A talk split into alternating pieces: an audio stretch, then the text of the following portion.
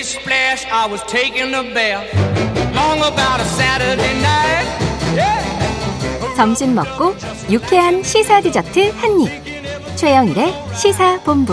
Well, I stepped out the tub and put my feet on. 네, 경제를 알기 쉽게 풀어보는 경제본부 시간입니다.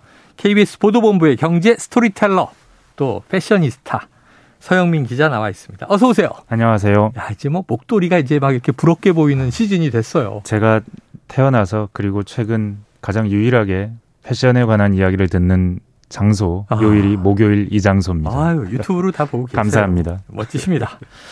자, 오늘 경제 정리하자면 딱 이 단어로 또 요약이 돼요. 이 외신이 막 쏟아져 나오고 국내 뉴스도 그렇고 네. 금리.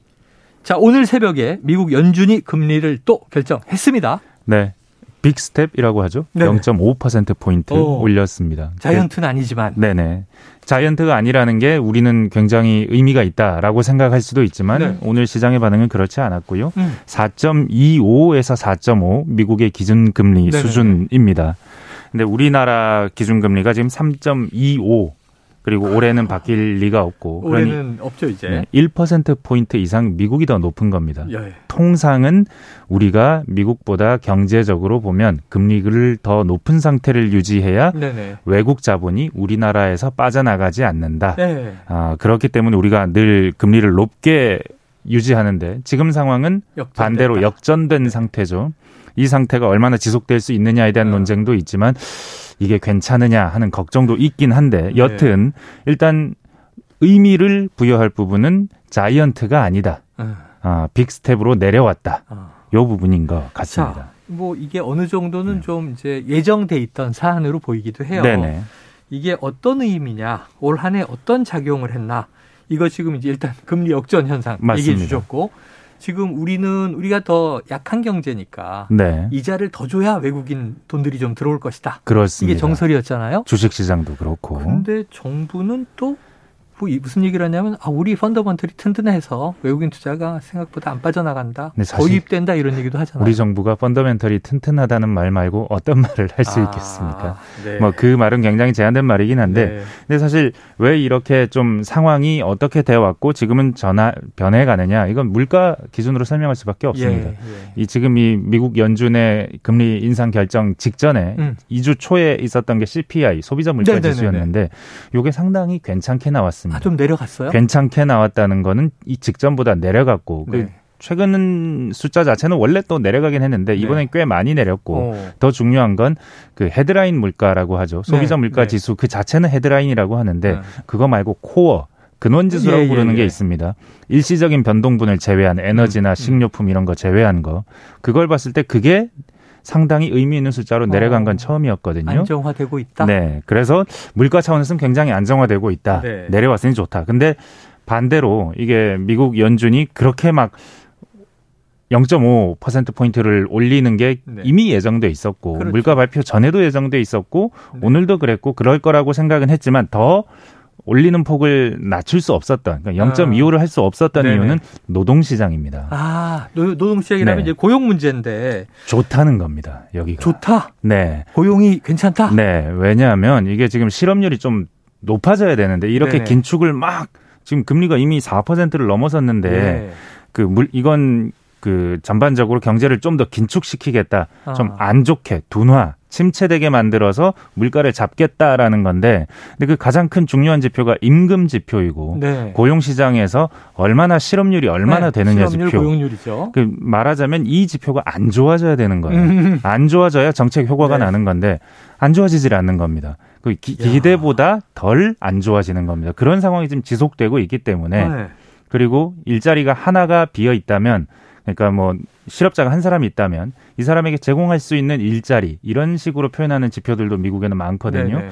근데 그 지표상으로 봐도 너무나도 지금 노동자가 모자라지 어, 근데 그 일자리가 모자라진 않은 노동시장의 네, 네. 수요 공급이 네네. 수요 예상과 공급이- 다른데. 네. 아니 그러면 좀 이게 제가 좀 우스워지는 게 네. 그동안 연준이 특히 파월 의제가 얼마나 비장하게 네. 경기 침체를 감수하고라도 네. 인플레이션을 잡는 게 금리 인상의 목표입니다. 네. 뭐 1년 내내 얘기해 왔잖아요. 근데 지금 많이 틀려서 네. 연준은 이거 조금 망신스럽고 당황스러워야 하는 거 아니에요? 만약에 파월이 작년 중반 혹은 작년 초부터 그런 말을 해왔다면 네. 코로나 이후에 각국 정부가 돈을 너무 많이 풀어서 예, 예. 뭐 병목 현상 때문에 음. 이런 얘기를 작년 초부터 해왔더라면 뭐 지금의 그 말이 뭐 진정성 어. 혹은 이 사람이 정말 세계 경제 구루다 네네. 지도자다 할 수 있을 텐데 사실은 그러질 못했습니다. 양쪽 하나 얘기를 계속했잖아요. 오히려 때는 양치기 소년 취급을 받는 네네. 경향이 여전히 아직은 임기가 끝나지 않았지만 역사적으로 어떻게 평가될지 모르겠지만 네. 그런 경향이 큽니다. 왜냐하면 처음에는 아무 문제 없다. 이 인플레이션은 일시적이다라는 얘기를 어. 작년 이맘때가 되기 전까지만 해도 했었거든요. 네. 그러니까 한 1년 한 2, 3개월 전까지만 해도 그런 얘기를 하다가 어. 중간에 확 바뀌었는데 그렇죠. 그 바뀐 것도 문제지만 올 초의 전망과 지금의 전망이 다릅니다. 음. 사실은 올 초 전망은 올해 금리를 한 세 번 정도 높이면 될 거예요라고 어. 생각해요. 세 번이라는 건 0.25씩 세 번. 네네네. 0.75% 포인트를 올리면 된다는 얘기였습니다. 음. 근데 지금 상황을 보면 17번을 올렸습니다. 그 폭주했잖아요, 기준으로. 폭주. 4% 포인트 이상을 올렸거든요. 네.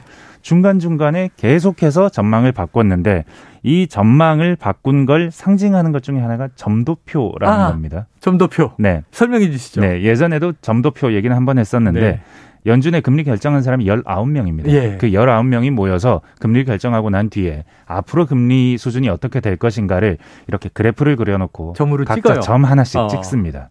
그 표가 너무 많이 변했다는 겁니다. 방금 아. 전에 말했던 올 초만 해도 올해 금리는 세 번 올리면 될 거예요 라고 했는데 지금 17번 올린 네. 거거든요. 14번 더 추가로 올린 그렇죠. 겁니다. 이 상당히 창피한 숫자인데 네.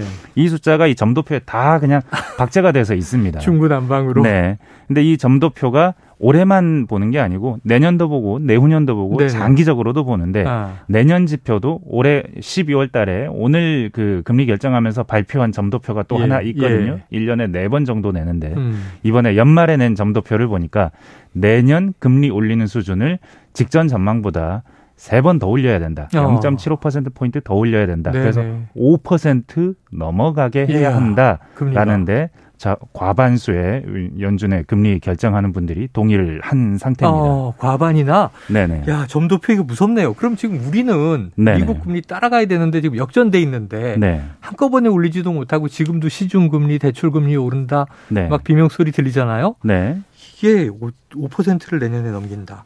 자 시작 틀렸다. 지금 네. 말씀해 주셨고 네. 뭐 망신 당한 거고요. 네. 지금 예전 연준 벤 버냉키는 노벨상 타고 그렇습니다. 제니 옐런은 재무장관 돼 있는데 네. 이 파월은 어떡하나 싶은데 뭐 어쩌겠습니까? 앞으로가 문제인데 네. 그럼 오늘 나온 파월 의장의 얘기 네. 메시지는 뭐예요? 상당히 강경하다라는 어. 뜻으로 해석될 수 있는 얘기들을 좀 네. 했습니다. 그래서 오늘 저희 뉴스 보신 분들은 다 네네네. 아시겠지만 파월이 산타랠리 기대를 박살냈다. 아마 그 얘기 많이 나오더라고요. 왜냐하면 이틀 전에 나왔던 소비자 물가 지표가 상당히 증시 입장에서는 반길만하게 나왔는데 음. 파월이 아, 당분간 금리 인상은 계속된다. 네, 네. 아, 내년에도 금리는 충분히 물가가 확실히 내려왔다라는 확신이 들 때까지는 아. 계속 금리 인하를 고려하지 않겠다. 지금 내리막길에 접어들려고 하면 훨씬 더 많은 어, 증거, 근거, 데이터가 아. 필요하다. 지금은 그렇게 하지 않겠다는 얘기를 분명히 한 겁니다. 네. 사실 연준의 말은 굉장히 과학적이고 공식적입니다. 음. 어떤 단어를 쓰느냐가 금리의 앞으로의 향후 전망을 예, 살필 수 있게 하는데, 그렇다면서요. 네. 근데 이번에 나온 얘기 중에 주목받는 단어는 제약적이라는 단어입니다. 제약적. 그러니까 금리 인상을 인상기로 올라갈 때 굉장히 가파르게 가던 시점이 있고 음. 그 다음 시점은 어디가 천정이지 어디까지 올려야 되지라고 천정을 어, 음. 생각하는 가늠하면서 가늠하는 그 단계가 있고 네. 이제는 그 천정이었다면 한참 지나면 이제 언제쯤 내려야 되지라고 아, 생각하는 단계 요 세 단계 정도가 네네. 있는데 이제 확연히 두 번째 단계에는 들어섰습니다. 아, 여기가 천정인가 여기가 천정인가 하는 요 단계에서 쓰는 단어가 제약적이라는 단어인데 네. 일단은 제약적 앞에 수식어가 없어요. 네. 수식어가 충분히 제약적 이라는 단어가 나오면 아. 천정이 되는 겁니다. 아. 근데 이번에는 충분히는. 없었어요. 그래서 앞으로 한두 번 더 올릴 수 있고 뭐 최종 금리는 그렇게 될 수 있다라는 얘기를 하는데 근데 요즘 재밌는 얘기가 나오는 것이 사실 이 금리 수준 결정하는 건 물가 때문이에요. 물가가 지금은 한 2% 정도, 네. 1% 수준에 유지가 될 수 있을 때까지 음. 금리 정책을 운용한다 이렇게 네. 돼 있는데 요즘은 워낙에 물가가 높으니까 아, 세계적인 경제학자들이 뭐 IMF 수석 이코노미스트 네. 출신이나 아니면 사모펀드 운영하는 사람들이 이제는 2% 수준은 맞지 않다. 아, 지금 뭐 세계적으로 뭐 미중 분쟁 그리고 공급망도 바뀌고 있고 물가가 오를 요인이 예전보다는 훨씬 많아졌고 네. 세계화도 굉장히 이제 저 반세계화 쪽으로 진행될 것이므로 음. 2% 말고 물가가 한 3% 오른다는 계산하자. 인플레이션이 어느 정도는 네.